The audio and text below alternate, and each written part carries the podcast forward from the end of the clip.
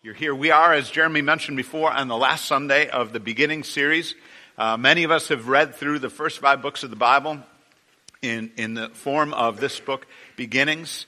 And uh, we're going to try to pay a little attention to one more word from God from this particular um, part of God's Word. So just want you to listen to this verse. We're going to read the passage a little bit later, but just listen to these words that Moses spoke to God's people right when they were getting ready to enter that promised land. This day I call the heavens and the earth as witnesses against you that I've set before you life and death, blessings and curses. Now choose life so that you and your children may live and that you may love the Lord your God and listen to his voice and hold fast to him.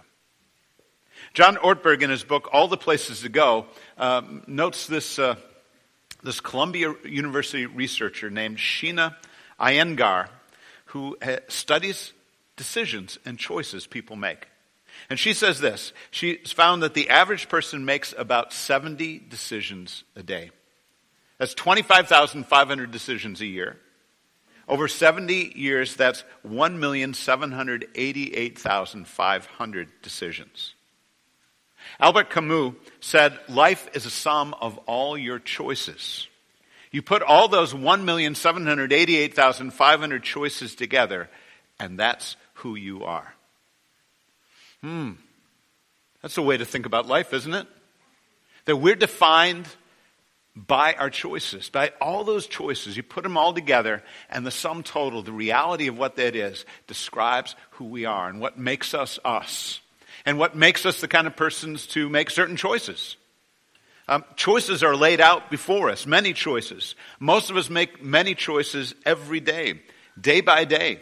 We make choices that have great significance. Most of the time, we make a fair number of choices that don't have much significance at all, but we just have to do them every day.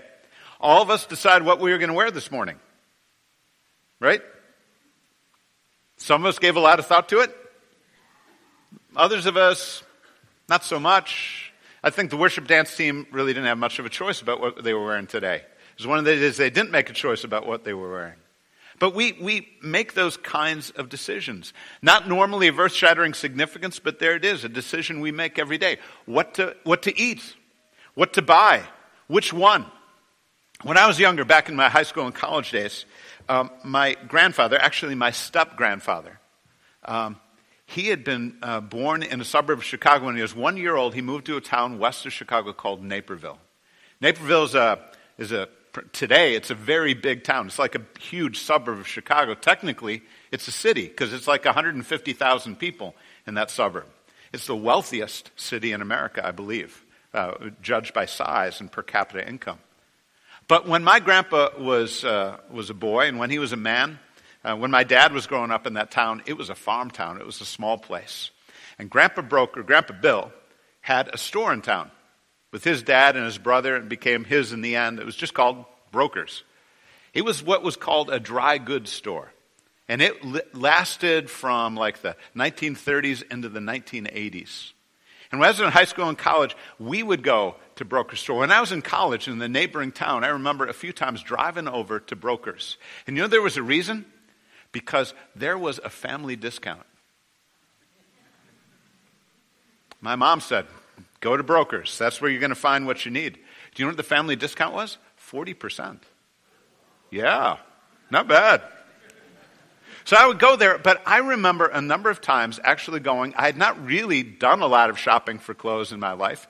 When I was in high school in the 70s, the dress code was really not, it was non-existent sort of, but the informal dress code was really, really simple. Jeans and a t-shirt, jeans and a flannel shirt, work boots, that was about it. I didn't really need to think much at all. But I went in, in college days, I'd go there, and some days I would just be paralyzed. Like I didn't have enough money to buy everything I wanted, even with the 40% discount. What? Which one? You see, choice so much defines us. We live for it, we live by it, but we're paralyzed by it. We don't know sometimes what to do. But choice is so, so significant. It's a significant part of who we are. And that's true for all of us. It's true for you too.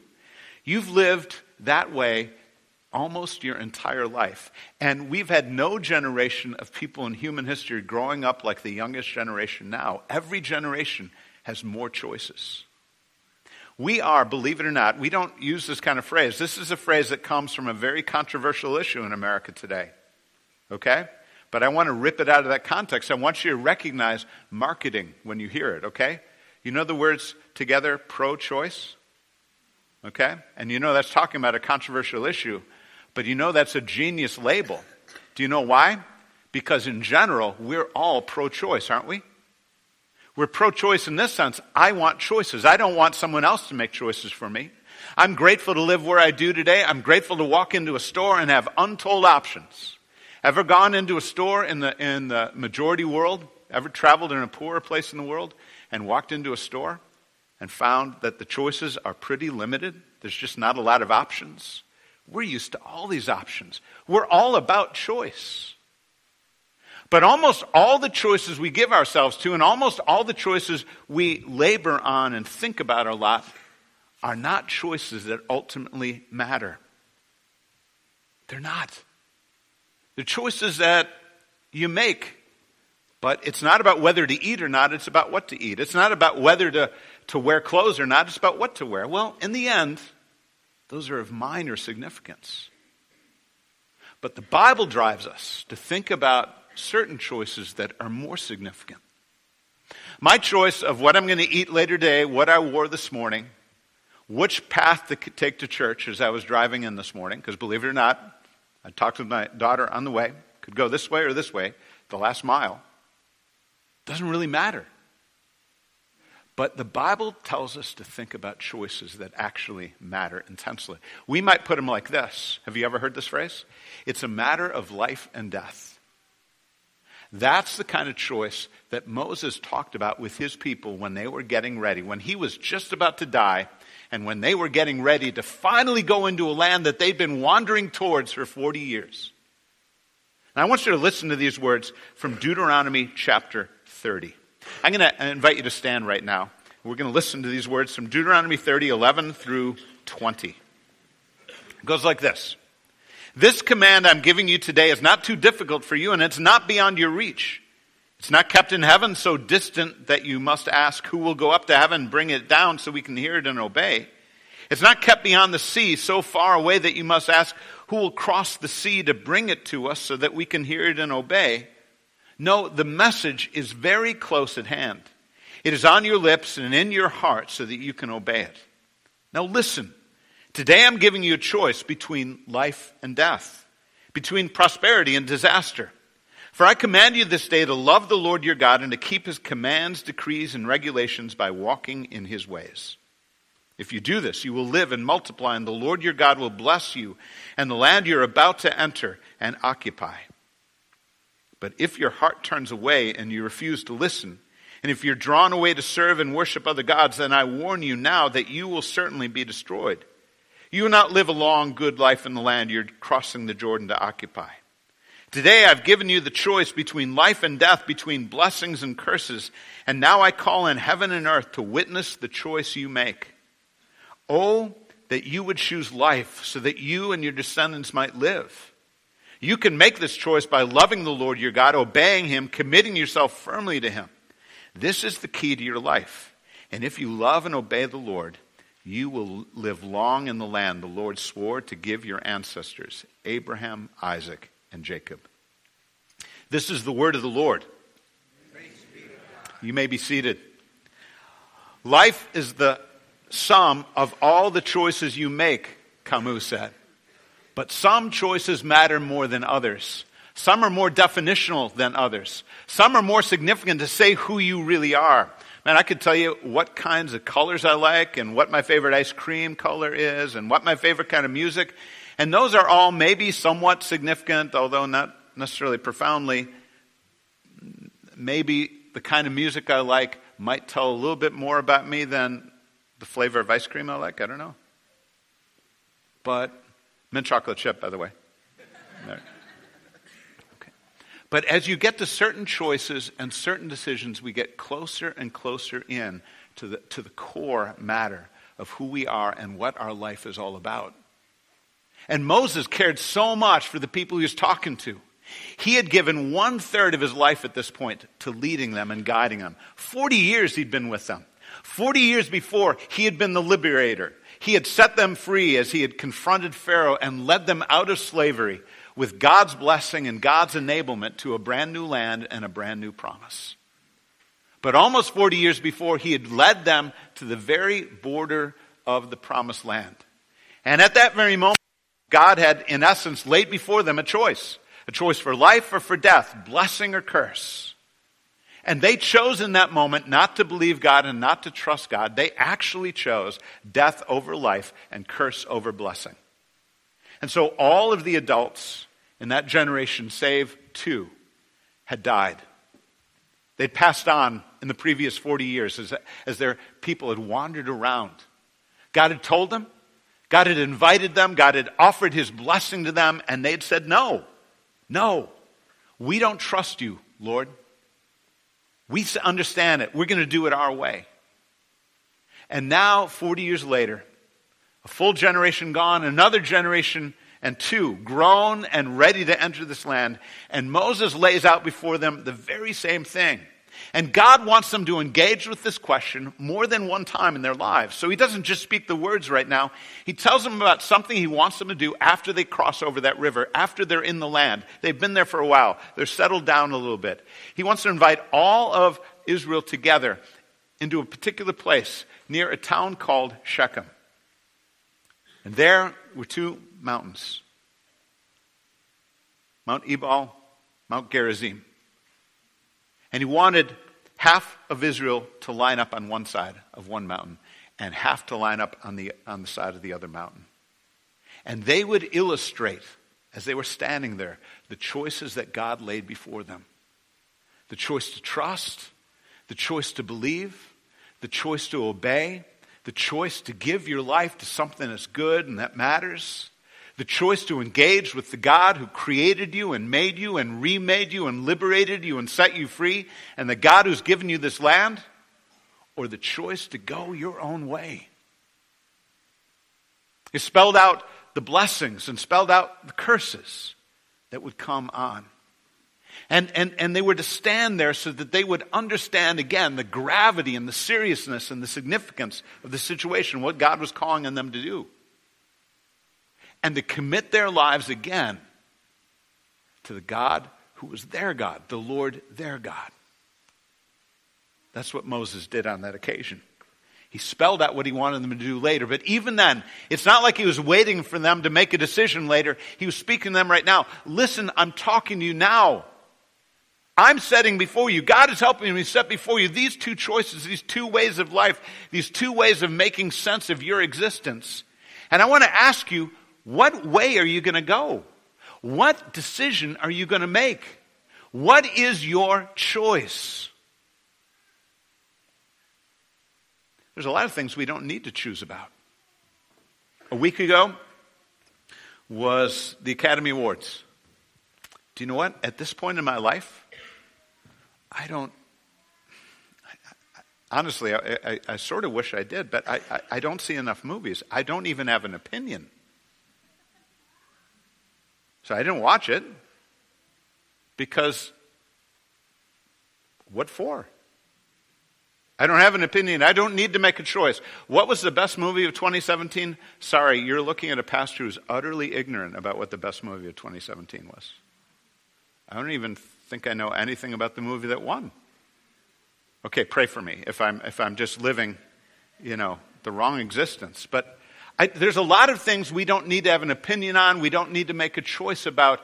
But what Moses is saying to God's people is this is something you cannot avoid. You need to decide, you need to commit. You need to say, this is my life or this is my life. One way or the other. And that is a pattern that we find actually played out in multiple ways throughout the scriptures. Found in different uh, places in the Bible. Listen to these words at the end of the book of Joshua. Joshua 24, the leader after Moses is speaking to God's people after they've been in the land for a bit. And he says this So fear the Lord and serve him wholeheartedly. Put away forever the idols your ancestors worshiped when they lived beyond the Euphrates River and in Egypt. Serve the Lord alone. But if you refuse to serve the Lord, then choose today whom you will serve. Would you prefer the gods your ancestors worshiped beyond the Euphrates River? Or will be the gods of the Amorites in whose land you now live? But as for me and my family, we will serve the Lord. Joshua, speaking to the same community, who are you going to serve? As Bob Dylan would say, you got to serve somebody. Who are you going to serve? Is it going to be the Lord or someone else? 1 Kings chapter 18 is a great scene with the prophet Elijah so many years later, up in a mountain. And God's people are, are, are, really being pulled in multiple directions. And another God is being worshiped to such a great extent in that country. And he says, so, so Ahab, the king, sent word throughout all Israel and assembled the prophets on Mount Carmel. And Elijah went before the people and said, How long will you waver between two opinions? If the Lord is God, follow him. But if Baal is God, follow him. Make up your mind. Choose. These are questions you can't put off, they matter intensely. Many, many years later, Jesus was early in his ministry. He was healing people and teaching in their communities, and there were a number of people who started to follow him. And so his disciples were close into him on a particular day, nearby, but there are others as well, standing off in the distance, listening to what he had to say. We call it the Sermon on the Mount. Jesus described what it's like to live in the kingdom of God, what it's like to live when God is your king. This is how you live. This is how you react. This is what's going on inside of you. This is your character, and this, these are your words, and this is how you respond. He painted it all clearly. And then at the end, he called for a decision, and he did it this way. Therefore, everyone who hears these words of mine and puts them into practice is like a wise man who built his house on the rock. And the rain came down, and the streams rose, and the wind blew and beat against that house, yet it did not fall, because it had its foundation on the rock. But everyone who hears these words of mine and does not put them into practice is like a foolish man who built his house on sand. And the rain came down, and the streams rose, and the winds blew and beat against that house, and it fell with a great crash. You know what a lot of people like to do? with Jesus and Jesus' words. Like those great words in the Sermon on the Mount that describe such an amazing way of life. It is a really awesome thing in this day and age in particular when we're less about the decisions we make than about the public things we say about other people's lives. It is to admire from a distance Jesus' words and admire from a distance Jesus' values and say, that's awesome but to kind of do it from a distance and to be on the sideline of the whole question. And Jesus said, I don't want you on the sidelines. I don't want you in the stands. I don't want you admiring my words. I don't want you telling somebody else what a great sermon I gave. I don't want you telling other people Jesus is our guy and he's such a great teacher. Man, does he know how to tell stories? And man, he packs a wallop in those words. I don't want you telling other people about me in that way. I'm asking you what are you going to do with my words? Are you just going to hear them? Mm, and that's it? What does that lead to? Any foolish man can do that. I want you to be wise people who hear what I say and put it into practice. You see what we find again and again? That the Bible lays out choices for us. It's either this or this. There's a lot of both ands in life, but not everything is a both and. You know the phrase from, uh, what was the guy's name? Yogi Berra. Remember Yogi Berra? Yogi Berra was a uh, player, baseball player for the New York Yankees for many years and a coach. He was born in 1925. His baseball career ended in the late 80s. He just died about two and a half years ago, 90 years old. Yogi Berra was a catcher for the Yankees back in glory days. And as much as anything nowadays, if people know his name, they know him almost not as much for his baseball as for the things he said. Yogiisms, that's what I call them, anyways. He said things like this Nobody goes there no more, it's too crowded. I'm supposed to think about that one. It ain't over till it's over. That's a yogiism. I really didn't say everything I said. Or maybe one of my favorites is this one. When you come to a fork in the road, take it.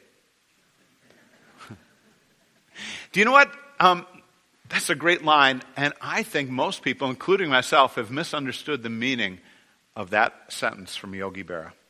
When you come to a fork in the road, take it. Do you know what I've always thought that meant? When you come to a situation or something, you just gotta, you gotta live. You can't stay, you just gotta choose something. It almost doesn't matter what you choose, just choose something and move forward, right? When you come to a fork in the road, take it. I think I told you once about a, a lady I knew, these, uh, a couple who were friends of my parents, and they were traveling out west, and um, Mrs. Gervais was driving along, and Mr. Gervais was uh, asleep in the car. And all of a sudden, he wakes up, and they are driving through the middle of like a cornfield or something. He's like, Bobby, what are you doing? And she said, I came to a fork in the road, and I didn't know which way to go, so I went straight. That's what happens sometimes at uh, 1 o'clock in the morning. All right? So, so Yogi Berra's words sound like wisdom. When you come to a fork in the road, take it one way or the other. Which sounds awfully close to saying, your choice is your choice, and it, you make it good no matter what it is. All roads lead to Rome. Any way will work. But that's not actually what Yogi Berra said at all. Those are his words. But it came from a particular moment in his life where he was giving directions to somebody um, how to get to his house. And near the end of the directions, when you get to a certain community, you get to this place and you come to the road end, so you come to a fork in the road, and it doesn't matter which way you go, if you go this way or this way, because it is, in fact, in that neighborhood, going to end up in the same location at his house. So all it was was the midst of a long set of directions for how to get somewhere that had great specificity before it and a number on a house at the end of it and so the line, when you come to a fork in the road, take it, didn't mean anything goes. But at that particular moment, anything goes. Because there's only two choices and they go to the same place. When you come to a fork in the road, take it. No, no, not the best line for us right now. When you come to a fork in the road, Jesus or something else, it matters intensely. In John chapter 3, it tells us that it makes all the difference in the world whether or not we say yes to Jesus or yes to somebody else. Listen to this. For God so loved the world that he gave his one and only Son that whoever believes in him should not perish but have eternal life. For God did not send his Son into the world to condemn the world, but to save the world through him. The very reason that Jesus came to this world was so that human beings could know God so they could have a life with God. So they could have a life with God that was real and significant and that mattered and that would last forever. A life that would begin now, but that would never end. And that's why he came. He didn't come to get rid of people. He didn't come to condemn people. He didn't come to trip people up. He came so that human beings could know God and know what their life was about and have a brand new start because of meeting him. But the passage goes on. It says this Whoever believes in him, Jesus, is not condemned. But whoever does not believe stands condemned already because they've not believed in the name of God's one and only Son. This is the verdict that light has come into the world, but people love darkness instead of light because their deeds were evil. At the end of that chapter, it says this Whoever believes in the Son has eternal life, but whoever rejects the Son will not see life, for God's wrath remains on them. What Jesus was saying is, I want you to understand why I'm here. It's a very similar purpose to, to the words that Moses spoke. Not exactly the same. Uh, today, I'm not standing before you to say that you need to read the Torah, the beginnings, and put into practice everything you find there because there are distinct and particular commandments that were given in a particular moment of time to God's people for how they were going to live in the literal promised land. And that's not the law that we fully embrace as our way of life today. But Jesus comes with a particular, a similar message. I set before you life and death, blessings and curses. Choose life so that you may live. Choose me so that you may really live. Because when you do, when you love me and choose me and listen to me and trust me, your life will be real. It won't be fake, it won't be incomplete. Our world is full, our American world today is full of so much affluence and so many choices and so many options. And at one and the same time, in so many ways, life has never been better. If you, uh, I referenced a book the other week. If you read Steven Pinker's latest book, a Harvard professor, he will try to convince you about how awesome the world is today, and he's got a great case to be made. People are living longer. Murder, murder is down. Violence is down in the world today. Our technology is doing astounding things. There's no question. But what Dr. Pinker doesn't seem to be able to answer is why, at the same time, is there so much anxiety, so much depression, so much dead end in so many people's lives, especially in a country like ours? Why are there so many people who have everything and feel like in the end they don't have much at all. And do you know why? I believe, not to be too simplistic, but because they don't really have life. Moses said, I said before you life and death, it's not prosperity. It's not, it's not getting stuff. It's not just having great experiences, but it's knowing God. And that's why Jesus came, so that we could truly know Him. Every one of us here uh, has to make choices and decisions about that. There's no other choice that matters as much. Many of you have already made that decision or that choice for yourself. Many of you, most of you, I believe, have said yes to Jesus. You've chosen the path of life. But do you know what's possible?